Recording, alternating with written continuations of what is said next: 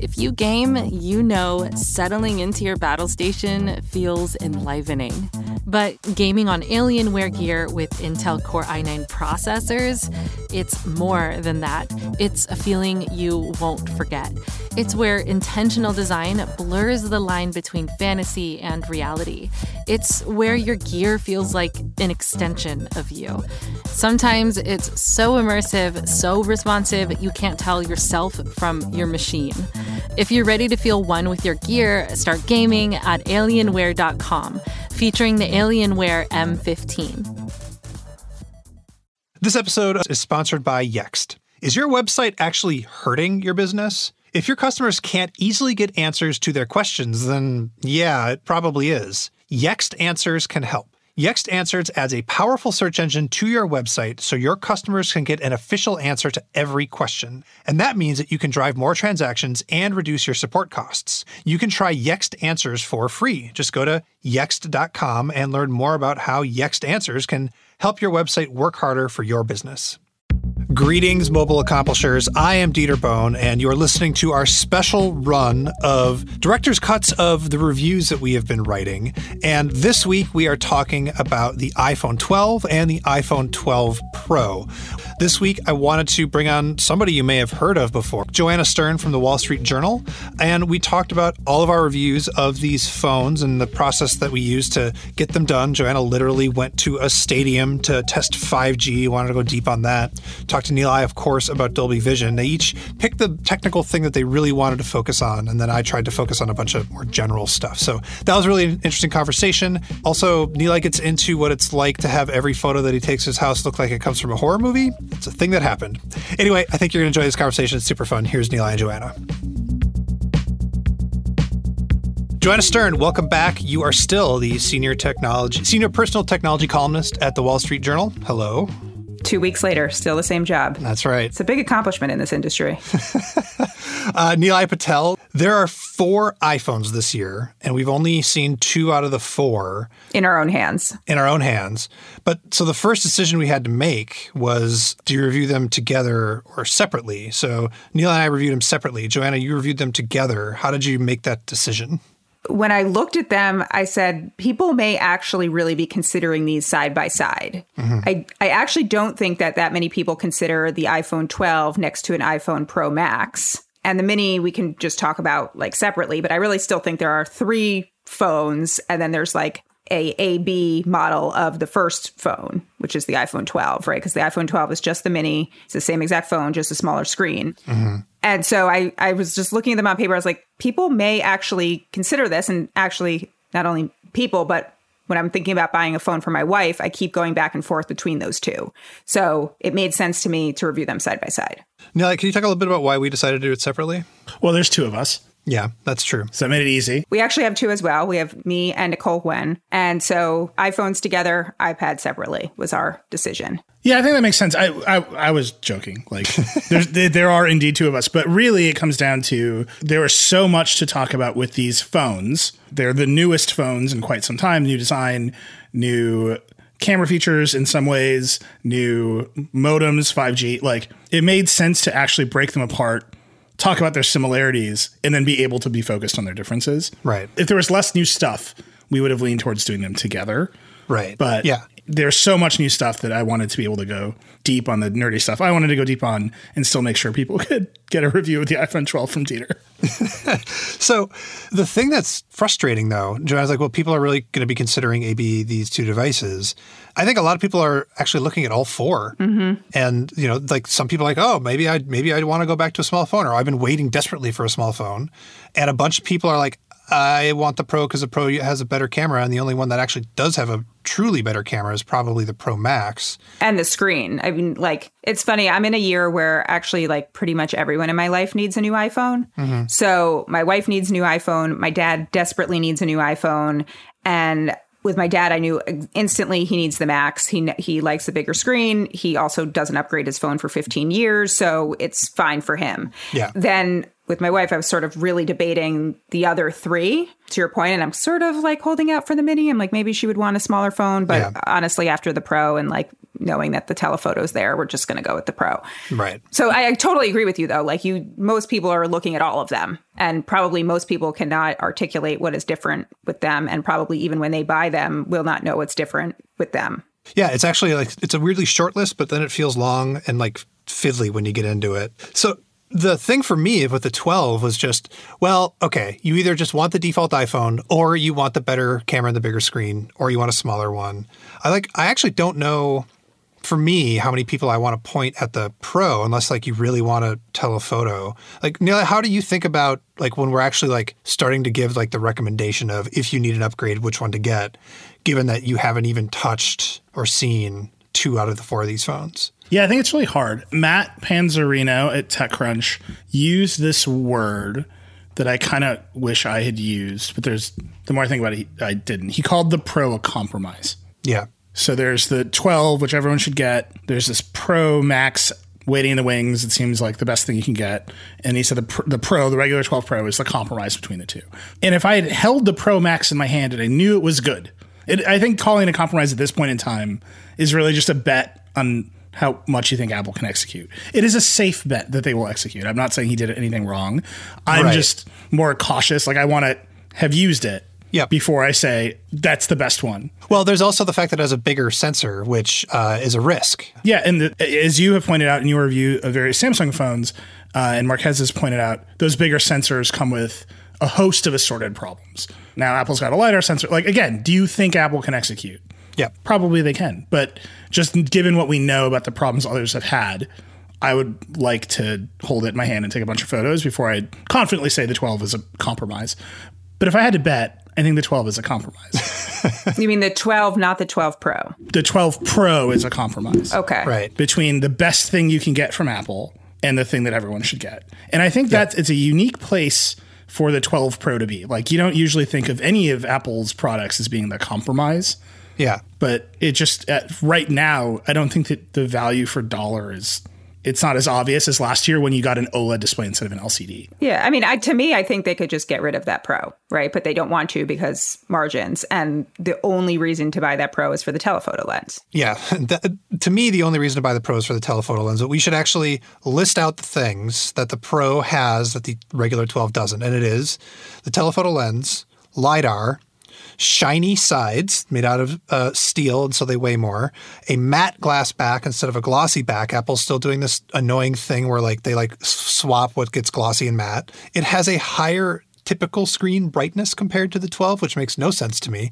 And it will also someday in the future support this new ProRAW image format. It will also support Dolby Vision HDR at 60 frames per second instead of 30. Who knows why? And finally, the batteries between these two phones may, in fact, be different. We don't know. There's been some teardowns already that suggest they're the same. Yeah. I don't know the answer to that either. And I think the other things you mentioned are which of those are software limitations and which of those are hardware limitations. Right. So we, we assume the Pro has more RAM. Two gigs more, right? Right. It's six versus four, I think is.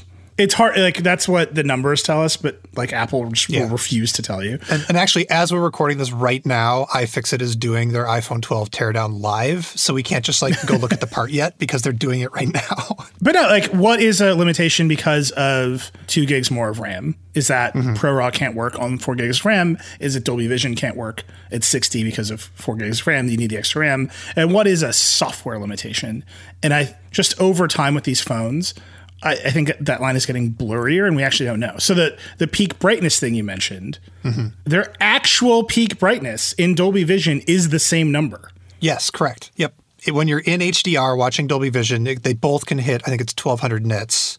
But then for typical use, they ramp the 12 down to a, I forget the numbers. It was like six, It's 625 and 625, like 800 or something, right? And it's like, is that a software limitation? Is that a hardware? We will never know the answer because Yeah. you can't just like unlock iOS and find out for yourself. Yeah. And also, just in your regular day to day life with automatic brightness and True Tone and all that stuff on, the goal of all that that software is to make the screens look the same. Yep. So I, I think that that that's like a the screen stuff to me is it's caught in that that world of what is a software limitation, what is a hardware limitation, and what is the actual experience that you're going to have.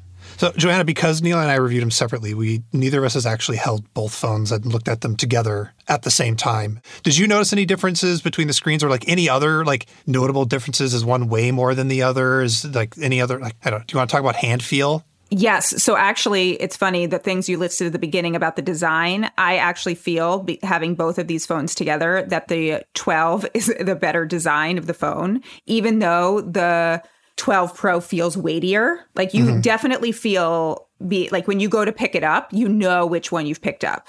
Interesting. Right? Like if they're both on the table, like and you and you're not looking at the back of the phone, you know exactly which one you've picked up because of the the weightiness of the wow. of the Pro. I also don't like on the Pro the edges, the stainless steel edges. The sides are silver basically, yeah. and get very very fingerprinted up. Like there's lots of smudges on the sides. And even though the back of the Pro, the glass gets very smudgy, mm-hmm. I'm used to that because I've had the 11 and you could also just like do an easy wipe on your pants and that like comes off versus the sides which like kind of you need a microfiber cloth to like polish up the sides which is something i do every night. You know i polish my phone yeah, every night. of course. yeah yeah same. And so yeah i just take out my power washer usually and i yeah. just just get in there. a, you know what they have a brand new attachment for power washers Neil. you need to get it. It's an iphone. Joanna and i by the way are deep into power washers. Uh, that would be a great tiktok channel. I think you just power washing phones every night people would go crazy for it. I haven't seen the Pro, but I agree. I think it's a better design. The 12 is a better design than the Pro. I think those shiny sides are ostentatious. Yeah. I like it. I haven't I mean I haven't seen the other ones, but I mean that was like the joke of my entire review was that some people are just going to spend the extra money mm-hmm. to get the shiny one. Yeah. And that's fine, but like we should just be honest that the biggest draw of this phone yeah. is not the telephoto lens. It is not some marginal software features that you can't get. It's that it's shiny. Like, right. let's just be honest with each other. I'll be honest with myself. I've come to accept who I am. I'll buy, I'm buy the shiny one. And like, that's fine. If you were to buy one, Neil, which one would you go for? I'm like a, a full big screen person. Even yeah. at home in quarantine, I spend most of my mornings working on a phone because I, I have our kid in the morning. Mm-hmm. And so like I'm always just sort of like working on the phone. So like the biggest screen I can get is the most useful to me in that context. And then I always want the best camera I can get. Like I'm yep. a camera nerd and this camera looks really interesting. And like if I had to choose right now between the two of them, I'd obviously get the 12 Pro, the regular one, because it has the slightly better camera. But I, I, I wouldn't buy one right now because I'm waiting to see what this other thing can do. Right. Joanna, how about you? I'm definitely buying my wife the Pro. Yeah. But funny enough, like now that review is review time is over, my sim is in the 12. Wait, why are you buying your wife a Pro?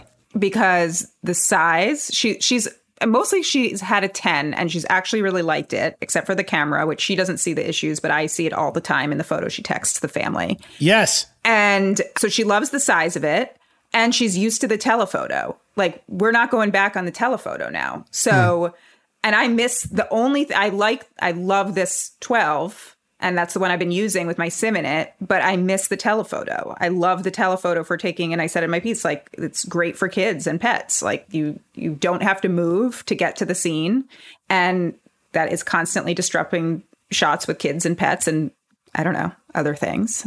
People who don't have kids and pets. I, it's not. I'm not. Nothing. I, I. I don't want you to feel like I'm leaving you out of this review. I'm waiting for the mini. Uh, and my particular reason for that is I, I, miss having small phones. I like big phones uh, for gaming, but otherwise I don't really need a big phone. I'm happy with a small phone, so I'm waiting to see about the mini. My own particular thing is um, I review enough phones where sometimes I'm carrying two, so I want one of them to be small. So one thing that both of you do in your reviews that I don't often do is you pick one specific feature to really zero in on and explain, uh, and like you don't need to worry about all the other like running down every single other thing because you're there to talk about that one big feature. And Joanna, for you, it was 5G. Neil, it was uh, Dolby Vision. We should start with 5G. Joanna went to MetLife Stadium. Yeah, yeah. To test 5G. The fastest of fast 5G service is really only in big public spots like the $3 billion MetLife Stadium. This whole space is equipped with Verizon ultra wideband 5G antennas and radios. Everyone on Twitter is like, Joanna obviously left a lightning cable on the field because last night Daniel Jones went Tried almost had an 80 yard touchdown run and tripped at the 20, and it's obviously Joanna's fault. What did you do to that stadium? well, here's the thing: it actually was not at MetLife Stadium, even though he's on the Giants. Um, I guess is that what's the Eagle Stadium called? The Linc. Yeah, despite new rumors that I'm a stadium reporter, I'm not. but you know, chances are he was practicing this week at MetLife, and you know, maybe maybe that's what tripped him up. Yeah. Anyway, carry on. 5G. I mean, it was a no brainer. I just I I I just love hate 5G so much. Yeah. And the hype from last week's or two weeks ago's uh, presentation, I sat here like very angry at that presentation. And I just felt like I had to let it out someplace, even though my editor was like, nobody cares about 5G. Don't focus this review on 5G. Don't do so much testing around 5G. And I was like, nope, I'm just going to test Yeah. so much 5G in these seven days. And I'm just going to live at the poles. And I just love 5G, but I also hate it. What's interesting about the stadium is it's it is literally the one millimeter wave use case where I'm like, yep, that I get that. That makes sense. You've got a huge number of people. Wi-Fi isn't going to hold up. They've all got a direct line of sight to the towers, and they're like in a space where like you're guaranteed to like not be walking a block away because you're sitting in a sports stadium watching a game. I totally agree. I had a couple of ideas of how I wanted to do this, but also I had done the video now twice where I sit at the local 5G tower and uh, just live there because. Yeah.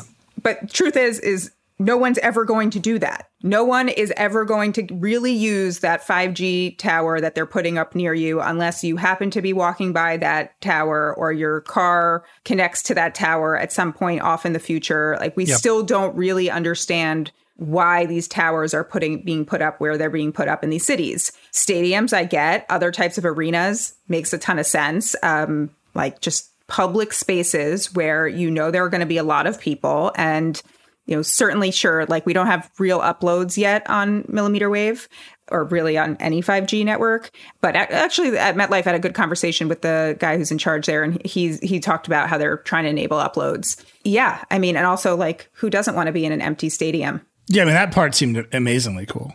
it was so cool. It was i like didn't believe it till i like got there it was like oh yeah this is this is really happening Now that we've all used a like a 5G iPhone, I've been using 5G Android phones to medium effect. Um, I actually got really deep into 5G on this one and got into details that I could have gotten into with an earlier Android phone, but I don't know. It felt like this was the moment because now it's real. I really liked that, by the way, Dieter. I was like, yes. I was like, Oh, you. Dieter is really going in on 5G. Now, Verizon has this millimeter wave network, which is also referred to as ultra wideband or UWB, but you have to literally be on the right street corner to get it. When we were out shooting this, You can actually like tell your readers everything versus me where I'm like, it's all in here, but I'm going to like con- condense this to 25 words and you will not understand what I'm saying. Well, I mean, because they said it was, we're going to have a metaphysical discussion now on the nature of the real, and then we can have an epistemic uh, discussion about uh, the meaning of 5G because they said that 5G is real now. Uh, So this is my podcast. That's how it's going to go. Sorry. Welcome to Philosophy Talk with Dieter Bohn. Other than going to a stadium, did you have a, like, I was actually relatively impressed with even the sub 6 5G because I feel like the networks aren't saturated yet. When you went out to like go look for 5G, did you find it? And were there times when you uh, just had it and you didn't know it? Like, it, has it become normal yet? Or are you still hunting it down?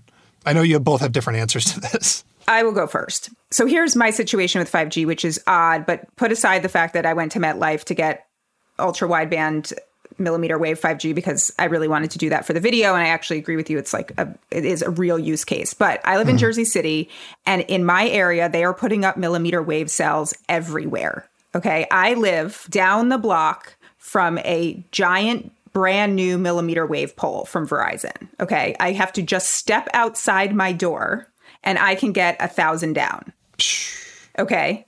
When I step back inside my door, that's my stoop. Okay. When I go back inside my door, I fall back to LTE. Yeah. Okay. So I go from like a thousand to 30. So that's one situation.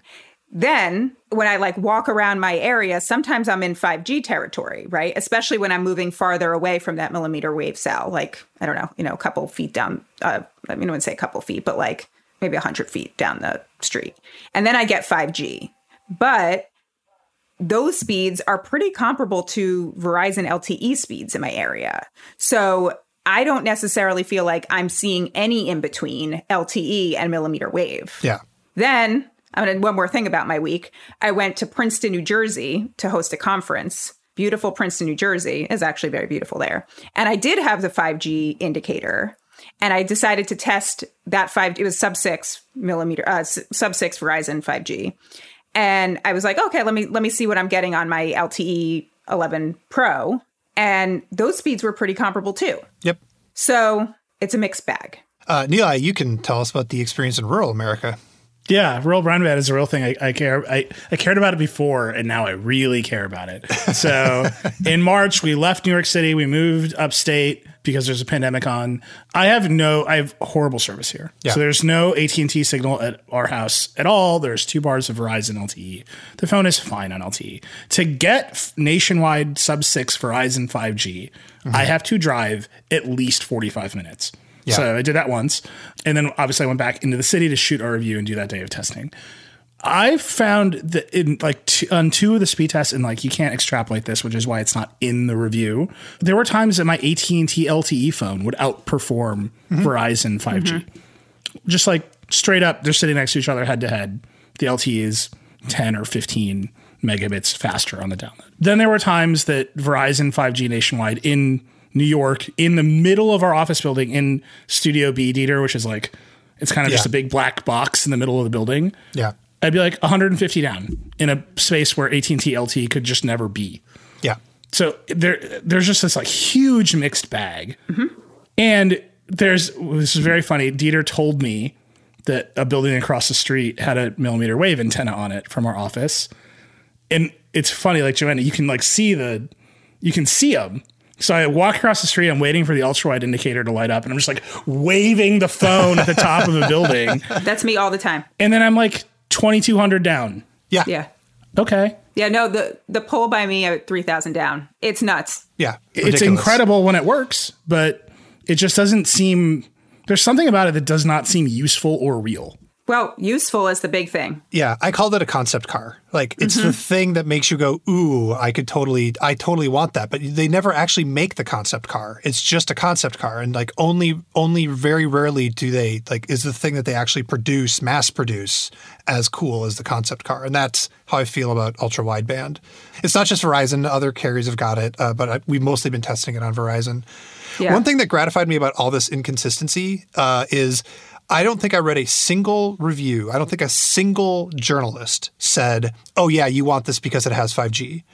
Literally everybody that I've read has said, yeah, I mean, if you're going to buy it, buy it for any other reason, but don't buy it just for 5G. Yeah. Two things I wanted to talk about there. One is what do you actually do with it? Because I made a big fuss. I think we talked about this on the last podcast when I was on Dieter, mm-hmm. but I spent a lot of the summer or the second August testing 5G and trying to figure out what are we actually going to use this for on a smartphone because the carriers in all my conversations with them have zero answer other than download. Sorry, they have one answer, downloading things fast. Yeah. And we don't really do that that much. So I kept kind of going after what would we use this for, and that's where I did my 5G RV piece, where I hooked up all these gadgets to you know one personal hotspot on a phone. But even with this one, and I like that you pointed out in your review too, the personal hotspot, because I had a really good experience with that in the middle of MetLife Stadium, where I actually connected my laptop and I was getting like you know the phone was probably getting a thousand down um, right from the field much faster up in the stands.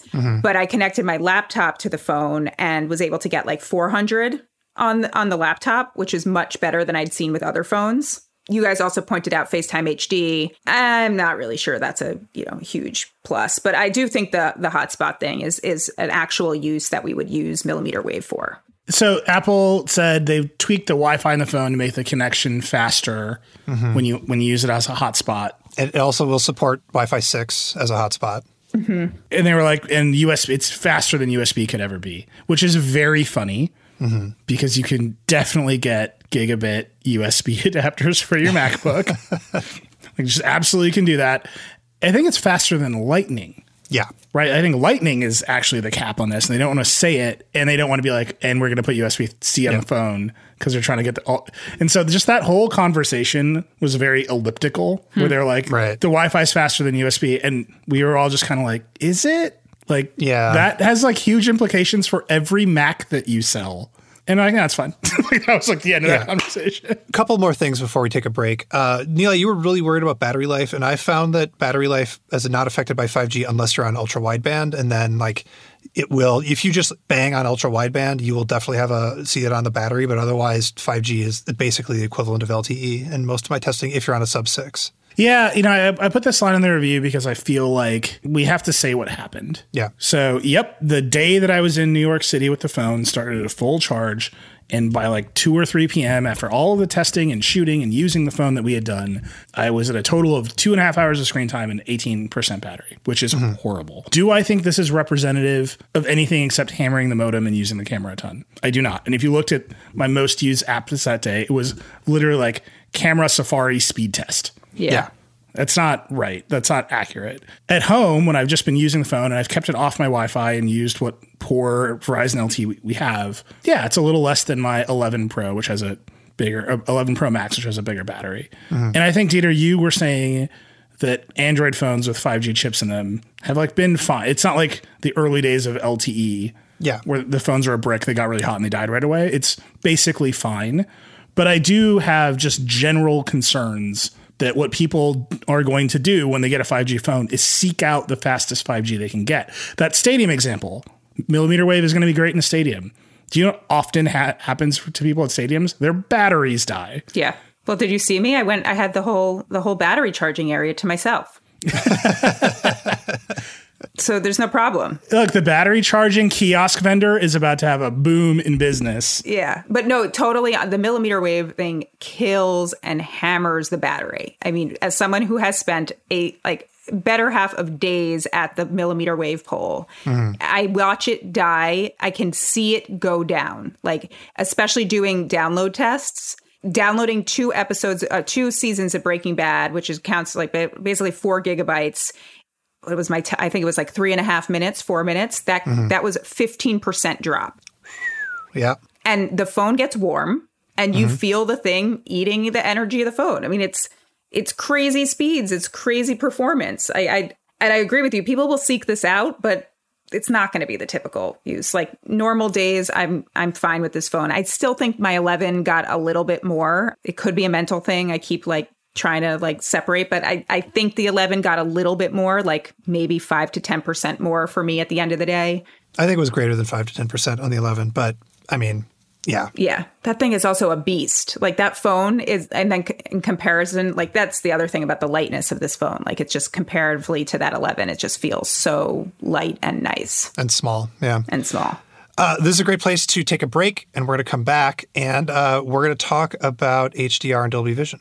I'm not coming back for that.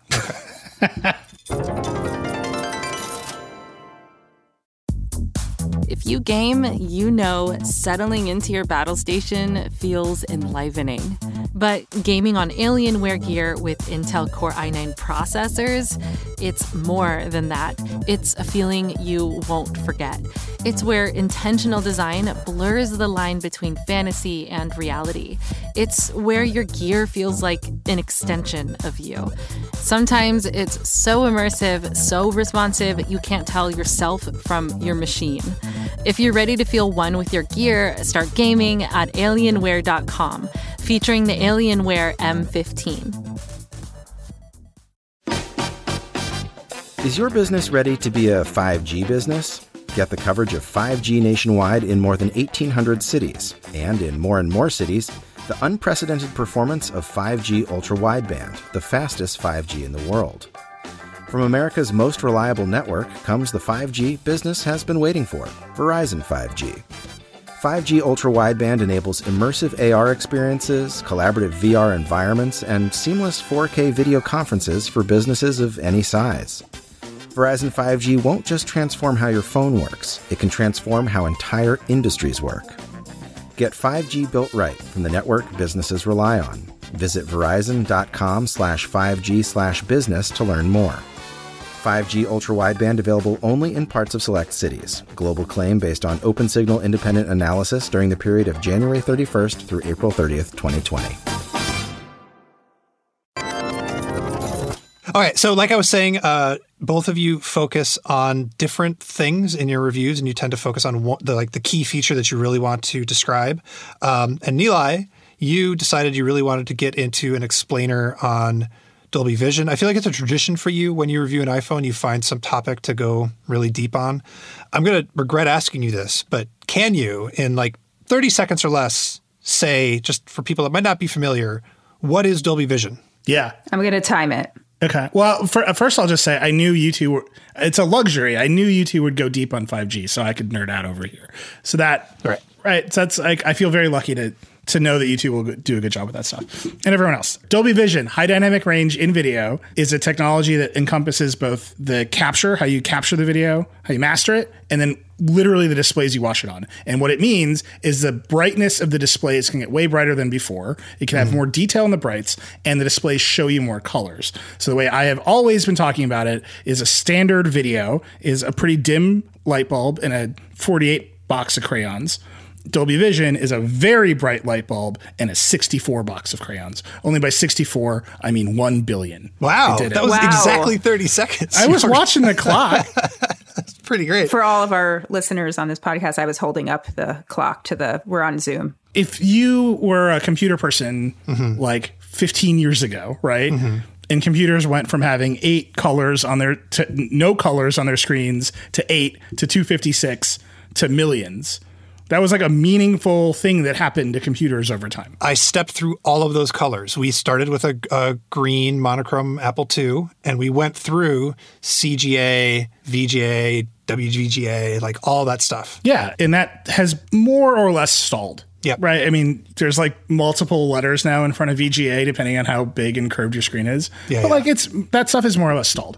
Dolby Vision HDR is like the next generation of that stuff. Mm-hmm. We're going to show more colors. The displays are going to get brighter, and we're going to be able to talk to to every part of the chain from the camera to the screen about that. So I'm excited about it. Yeah, why did you want to focus on this? Because, like, to me, screens are okay. Well, there's like four or five things you can improve. You can improve contrast ratio by making it OLED. You can put more pixels on it, uh, which is what Samsung loves to do. You can make it brighter.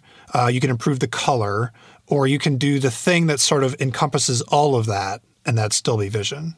I think it comes down to the reason it's exciting is all the things you described are ways mm-hmm. to improve the content you already had.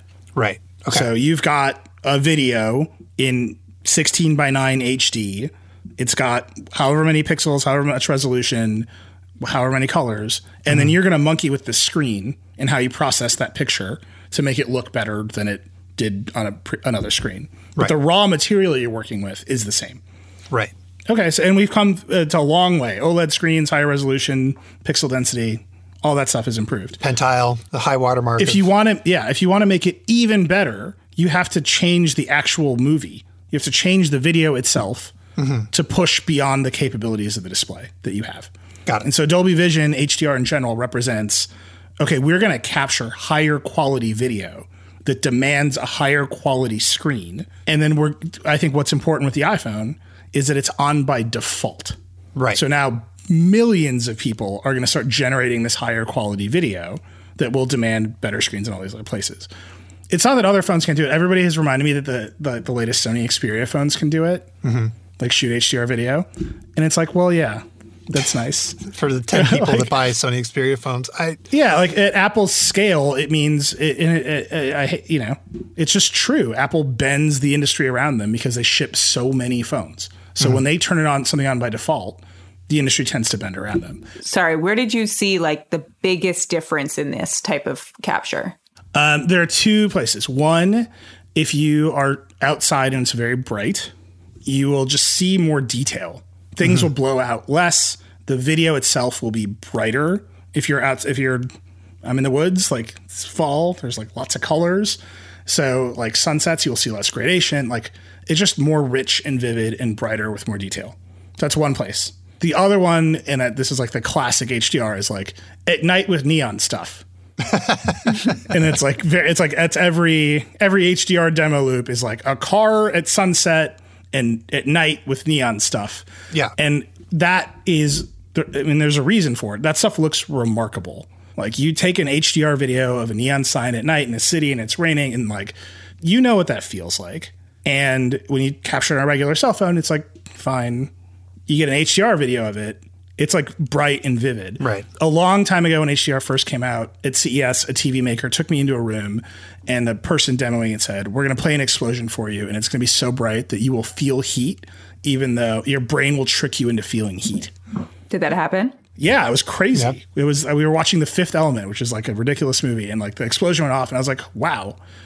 Now that was like a hundred inch ultra bright display, but that's like the top end of the experience you can get from from HDR. Okay, so you've we've talked about the screen technology improving. We've talked about the camera being able to create a better file that actually is like can take advantage of the best screen technology. The problem is there's a third part of this story, which is uh, how do you get that file to show up on that screen? And it seems to me that's the part where it's a the, it's complicated. Well, here's what you do: you maintain iron control of your ecosystem and build the walls ever higher.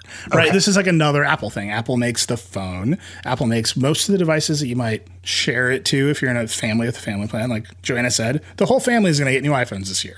That is a remarkable kind of power for Apple to have. They make an Apple TV. Uh, they make me- iMessage, which in the United States is very popular. Like they've got a way to not only create the video and show it on their displays, but send it to other places.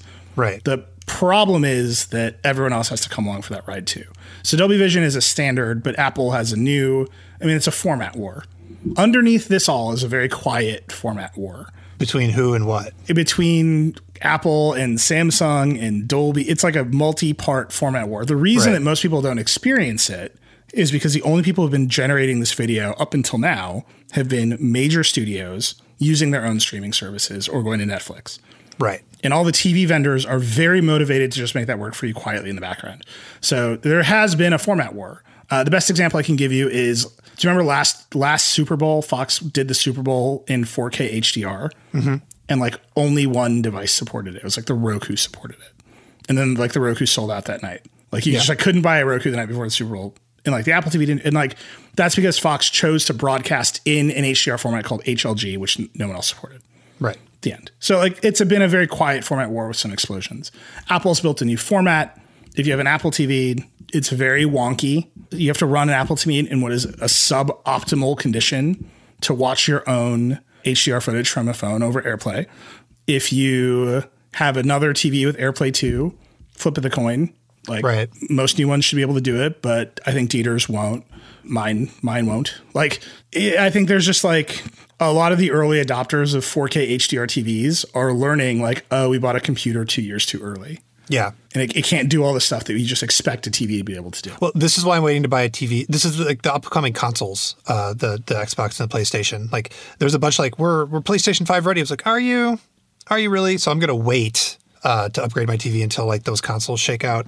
But like another question here is, don't take this the wrong way, but how much does it actually matter?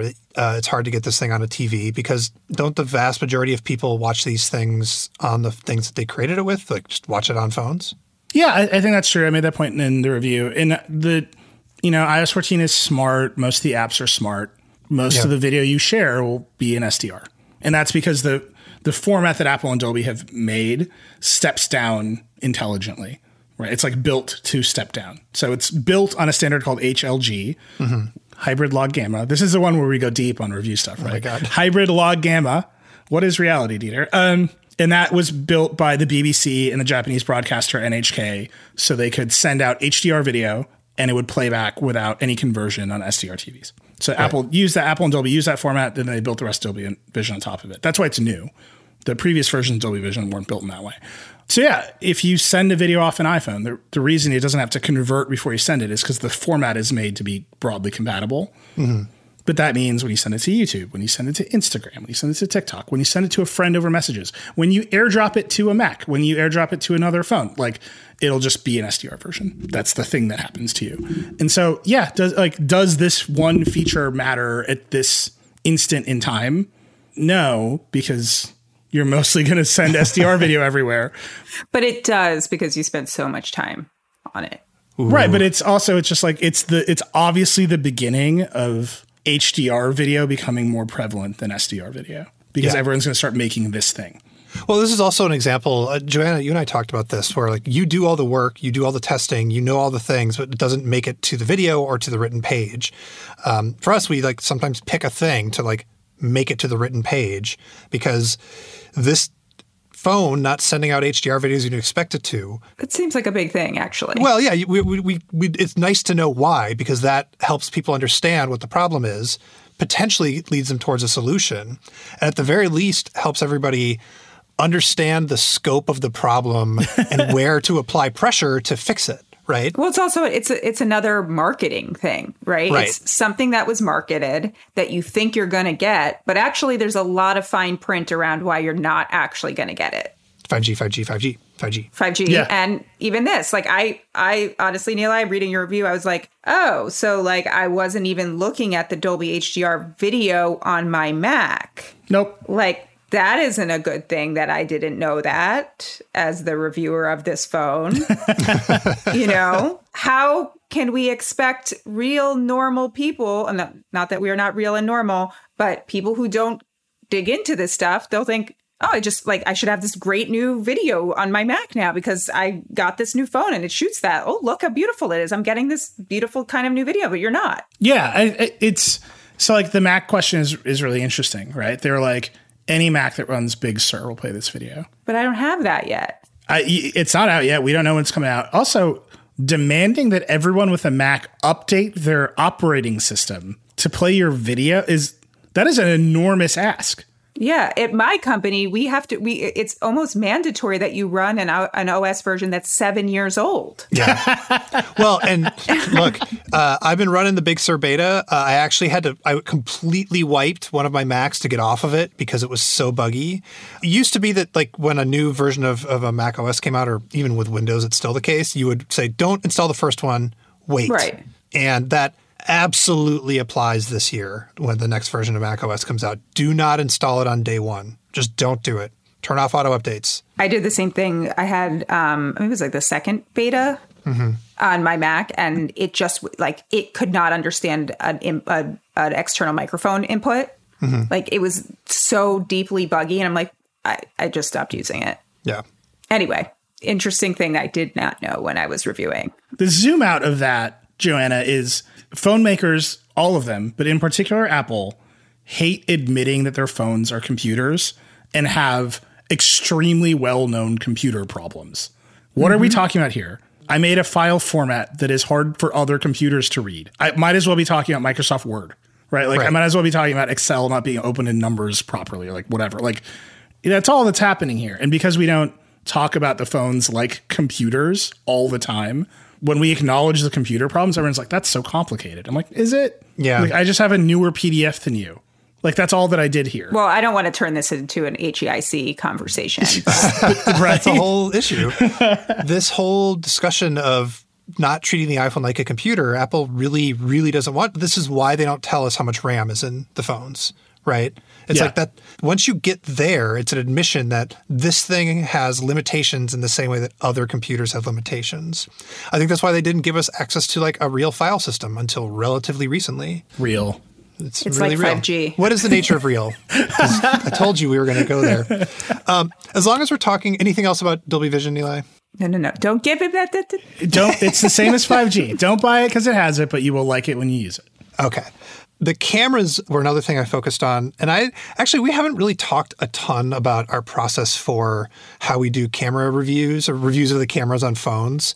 I took about 400 photos uh, for this review, give or take, and we put them all in a Lightroom album. Um, at least I do, because you can look at the EXIF data and then you can share that album. It's, it's a much more convenient way than just sharing a Google Drive folder. And then everybody looks at it and starts critiquing stuff. And then, you know, we're like, okay, well, we now know how this camera performs and what it does. But the thing that I've been thinking about lately, uh, and it's not just because of this iPhone 12 review, but it's because of the phone I'm reviewing right now, which is the Razer 5G, is that results thing that we do really only tells at best half the story of a camera review because the other half is the experience of the camera app and whether or not the camera consistently does what you expect it to when you click the shutter button. Um, the iPhone might lose out on you know low light shots to the Pixel 5 in certain cases. It totally does. But what the iPhone does better than most other Android phones, Pixel and maybe Samsung excluded, is I know what it's going to do when I hit the shutter button. I know exactly what's going to happen. I can I'm not surprised by the result of the photo that I get. And it's weird we, you know, we say it every year and it seems like it's not a big deal, but that's so fundamental to the experience of an iPhone, of an iPhone camera is that you know what it's going to do. Yeah, you know the one the one part of reviewing this phone that I thought was particularly made difficult by the pandemic was reviewing the camera. Why? Because I love reviewing phone cameras, as you all know. And like part of it is we like run around outside with four cameras, four phones. We find mm-hmm. cool things to take photos of. I get to take photos of a lot of people, which is mm-hmm. very hard to do when you're like, I don't want to put my family in the review. And they don't want to sit around posing for photos in front of like weird lighting conditions for me. They're just not not interested. Whereas like a Virgin board, I'm like, be backlit, like stand over here. And like if you look at our last few iPhone reviews, uh, our video producer, our video producer Mariya Abdulkaf is in them. And it was like a tradition that Mariya and I just like went and had a photo shoot for like the last four phones. So like, you know, I like slacked Mariya. I was like, I, you're not in the review this year. So no people. And then we come back to the office and we have big displays and our art team and our photography team, like we all just like yell at each other about what, what pictures are better and why. Oh yeah, and now it's like a Slack room debate. Yeah, it's like and it's just very. Oh my god, Joanna just brought a skeleton into the room, uh, literally a uh, like a like a Halloween skeleton. Yeah. but I just really missed that this year. I feel like I'm less confident in what I'm saying about the camera this year for those reasons. I took a lot of photos and I I looked at them and all of them look like Yeah. stills from a horror movie. It's all like children's toys alone outside uh, in the rain yeah. but I just I you know I feel like there wasn't a lot of change this year, so I'm not that worried about it. Yeah, the change, the, the, the aperture changed. That rigor wasn't there for me this year. Yeah, Yeah. Joanna, tell me about the skeleton. Okay, so to your point about not having people to take photos of, I feared this when we went to MetLife that there would be no one to like take photos of like portrait, test the portrait mode. So I bought this skeleton to try and get into MetLife. That didn't happen. They wait. They, they rejected the skeleton. We just couldn't carry everything we had, and the uh. skeleton had to be left behind. Oh my god. Yeah. And I had this idea because I was testing low light in my neighborhood, and like this was like there's skeletons everywhere because it's going to be Halloween. Yep. And so now I have the skeleton in my house, Amazing. Yeah. and my son loves it, but he was not used in the video. the things you pick up as a reviewer is just it's very strange. I have a bunch of just like candles and little weird like fake plants and just like stuff to put in the background of photos. Like did they just they only exist so I can put them in the background of a photo of a smartphone. Yeah, but that, all that said, the camera, the camera this year, the improvements are very minor. Yep. So I feel like we we're gonna have to figure something out for the Pro Max. Yep. But for these cameras, you know, Dieter, your point about Apple's very consistent. Apple's restraint in not making the camera app more complicated, but making it take better photos just by like hitting the button, I think is like pretty commendable. Yeah. So mm-hmm. a really dumb example is they added on the Pro because it has lidar. You can take a night portrait, and you just like Yep. do it. Just like does it. I do wish that had like a little bit more of an indicator. Well, no, it does. You have to switch to the 1x lens. So your choices are be- between the 2x lens and portrait, and then there's like the night mode icon. You just like click mm-hmm. it, and then it's in night mode on the 1x lens. That's it. Yeah. That's that's the only thing you have to do. And you see the little night mode icon pop up. I, I, I it's think yellow. I just, my overall feeling about night mode has been that I wish that icon was a little bit more in your face and said like night mode. And you were like turning it on. Yeah, like instead of, what is it, like a little sun, you know, it's a little circle. Like the fills in. Yeah, it's nothing about it indicates what it is. It's like Right. it's a yellow circle. Like okay. Right. But I just in comparison to that, the Pixel you have to set it. Mm-hmm. Auto night mode on the Pixel seems really fiddly to me. Yeah. Getting it to do auto night mode in portrait mode is like yet one more fiddle. They fixed all that on the Pixel 5, by the way. It does night it does night mode by default now if you want. It shows up with the tiny little icon. You can turn it off, but it's there. Yeah, I just couldn't get it. I had a Pixel 5. I just like I literally couldn't just like get the Pixel to do it. Oh, you know what's interesting? Um, not being able to get a phone to take night mode. It was difficult for me to get the iPhone 12 to go into night mode. The iPhone 11 would be like, I don't see shit, and it would just take a dark picture and go into night mode. Yeah. But the iPhone 12, like that that that brighter aperture, it's not that much. Like Dan Seifert will tell you, it's like not that much faster, um, but it definitely was dropping into night mode less often. And that's some combination of the lens, and I think they're. They, I do actually give them credit for improved uh, photo processing with their processor and their algorithms and stuff. Was that not just only on the wide? Because if the like, I found that the wide, since it's letting in more light, Yeah. less times it's going to night mode. Yeah, it was do- going less in the ultra wide, but in general, you know, ultra wide cameras are always a little bit disappointing. Um, I'm happier that they're there than most telephotos. I I use them more than telephoto, but I also don't have kids. So anyway, one last topic before we wrap, because there is one other big new thing that I think might be the most like interesting upgrade for a lot of people's day to day experience is MagSafe. Oh yeah. I don't know. It was fun to to you know go back to charging testing charge times like that was that was enjoyable. But uh, the accessory ecosystem, uh, I'm really curious to see what that looks like. Joanna, you pointed out that the wallet, if you aren't careful, will just pop off when you put the phone in your pocket. It's actually happening to me a lot now. Yeah, Even before this review, I used wallets like this, mm-hmm. but I had like, you know, I'd buy a bunch of them on Amazon and like stick them to the back of a case. yeah, But yeah, it just falls off. Like it, you know, it doesn't fall off like that easily, but I'm not, I shouldn't have to think about it. right. And so if I slide it into a tighter pair of pants, or even last night, I was just, I don't know, my son was just like playing with it and it just fell off. Hmm. And I love the idea in theory. I would love a great wallet case for the back of this. So I'm hoping maybe some third party makes it with some stronger magnet in the wallet part. That might solve Yeah. it because the MagSafe charger, as you pointed out, is extremely solid. Like Yep. you stick that to a fridge and it sticks. This is not as sticky. I mean, it's I mean, it's okay. I have like a I'm putting it on a I have a I have a filing cabinet that's a magnet, and so I was testing it on on here. So I'm just hoping the ecosystem of accessories just makes great things. So I trust that the ecosystem for cases and car mounts and maybe wallet things will be okay. I think they'll figure that out over time. The ecosystem I'm worried about is actually the charging ecosystem. Oh yeah, that's gonna be a, nightmare. third party developers can make chargers that will charge at the faster 15 watts, but you do have to have magnets to do it, which is, I think, clever because it ensures that there's less, um, you know, efficiency loss that it, it will. Because if you do, miss a line, wireless charging is radically inefficient. But it means that Apple is in charge. They have the MFI program. And it also means that we now have Samsung doing relatively fa- standard Qi charging for fast charging. Pixel has its own custom fast charging standard for the Pixel stand. OnePlus has some kind of weird warp charging that's got all plays with amps and watts in a funny way. Huawei just came out with a phone that has a different kind of fast charging. And now we have the MagSafe type. Wireless fast charging. Wireless, yeah, I'm, I'm referring to all these are different standards for wireless fast charging that are they're Qi compatible, but they're not the same thing as Qi. I don't know, I, I see a standards war, and I come to you. How do you how you feeling? Yeah, this one's like interesting. I uh, we have given Apple a lot of crap because they're bad at ecosystems, and it's because of MFI. So I just come back to the fact that there are no smart connector keyboards for the iPad, the single most obvious accessory in the Yeah. world for one of the most popular kinds of computers in the world, and no one will use Apple's connector. Logitech makes a couple. Logitech will, yeah, and I think that's just because like I don't know, Eddy Cue like went over there and he was like, "What are you doing?" like I don't know, like I don't know. I truly do not understand why that ecosystem doesn't exist. And we have just heard from vendor after vendor that MFI is like a noose around their necks in many ways. So yeah, I want to believe. I don't necessarily do it. The history isn't there. At the same time, it's charging and putting a lot of power into a phone with a battery has inherent safety issues. Yeah, And like, I kind of want Apple to tell me that the charger isn't going to blow up my phone. right. And like, I don't think their instincts are to be more controlling. I think that's why you see all these proprietary systems everywhere, not just for speed and margin on accessories, but because if you just let any rando put a charging coil in the back of the phone, the possibility that the battery will explode is there. Yeah, Yeah.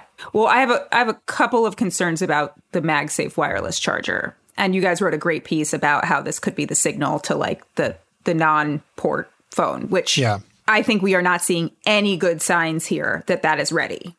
Okay, Yeah. there's like zero signs. Not only is it slow, which you pointed out too, it is it's really not as fast as a regular 15 watt charger that you'd plug into your phone. Like there's definitely loss of power. The design of the MagSafe charger to me is not good. Like I tried to put that thing on the nightstand and it kept falling off the nightstand. Like I don't want something that's like dang it's it's it's more it's more similar to the Apple Watch circular magnet ridiculous thingy than it Yeah. is an actual wireless charger. Yeah. A wireless charger should sit on your desk It shouldn't be flopping all over the place, falling off. It should sit there. It should have a long cord and it should be able to charge when I want it. Well, so what you need to do, Joanna, is you need to 3M tape it to a, a Palm Touchstone, and then you it solves all your problems Oh because my the Palm God. Touchstone sticks to the desk. Fine. Great idea. Yeah. I shouldn't have to like get a magnet to put the magnet on top of to put the other magnet on. Yeah. And the cord length is a really big thing because you It's don't short. really have that option. Yeah, that's why I was stringing it across the the football field. Like people were like mocking me, like, "Oh, why, why do you need it to be longer?" Like you need it to be longer to actually plug into the wall to sit on your desk. It's not like you can even attach a longer cord to it. You can't, and it doesn't come with the ch- the actual charger in the box, which is ridiculous. But You don't think that it's just made to be plugged into a laptop? That's like kind of what, right? It's like it's that length where you just like plug it in your laptop and like, you know, I it's it's it's a very confusing product. it's very confusing, and it, and it's so much pot- potential. Yeah. Like I, I want that product to be great. I, I, don't- I don't know that the physics will allow it. My belief that Apple can build an ecosystem is not high, right? Like they just don't do it a lot. So, do you think that maybe the, the move here is if the ecosystem around MagSafe doesn't develop, that maybe they, they don't get rid of the Lightning port? They just wait and see? Maybe. Maybe I don't know. They they're hell bent on controlling every dollar that flows in and around the iPhone, right? Yeah. It's all a continuum from App Store policies to everything that connects to the iPhone needs to pay us a tax that's MFI. That is all just what they do. That's W1 in the headphones, right? Like that's their business. They sell the iPhone and they take a cut of everything that happens in and around the iPhone. It is a very good business. I'm not even criticizing it. That was smart. like I wish I'd done that.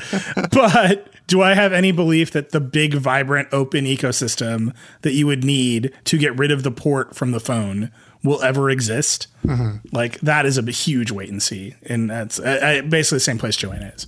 Uh, my hope is if they do it, they just decide to go with some kind of smart connector that connects via magnet again. Pogo pins, maybe. Yeah, pogo Pins. Why not? I, I tell you what, I used a phone that did that. It was called the the HP Veer, and it worked great.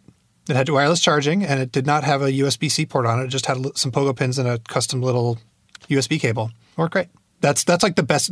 What I I mean, we all know what I actually want. What I actually You want, want is a just a USB C port on it. I mean, we all just want a USB C port. oh, Joanna, are you on Team USB C port for the iPhone? Yes. Yeah, great. Who? What other team would there be? Oh, there's there's there's many people in my mentions that are not on that team. I mean, yes, that's what we should have now. I just invested in a ton of USB C to Lightning cords. Right. I just like bought five and put them in every room in the in the house. Yep. You know, like no, I just want a USB C to USB C cords like I can use with everything else I have here. It would be a beautiful future. That's never going to come for us. By the way, USB C is another ecosystem that they didn't make develop. Well, yeah, that that ecosystem's a mess, but It got cleaned up a little bit, uh, but yeah, it's still a mess. Well, uh, a mess of bad standards that Apple semi participates in is an excellent place to uh, to end the podcast. Joanna, thanks so much for coming on. Uh, where can people find your work? I'm just going to say Joanna Stern on Instagram and Twitter and the Wall Street Journal. Uh, Nilay, thank you also for coming on. Thanks, you too. Thanks.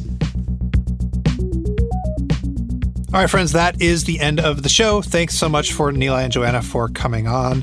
Thanks also to my producers, Andrew Marino and Sophie Erickson. And I think we're going to do one more of these special director's cuts of reviews uh, next Tuesday. So stay tuned for that.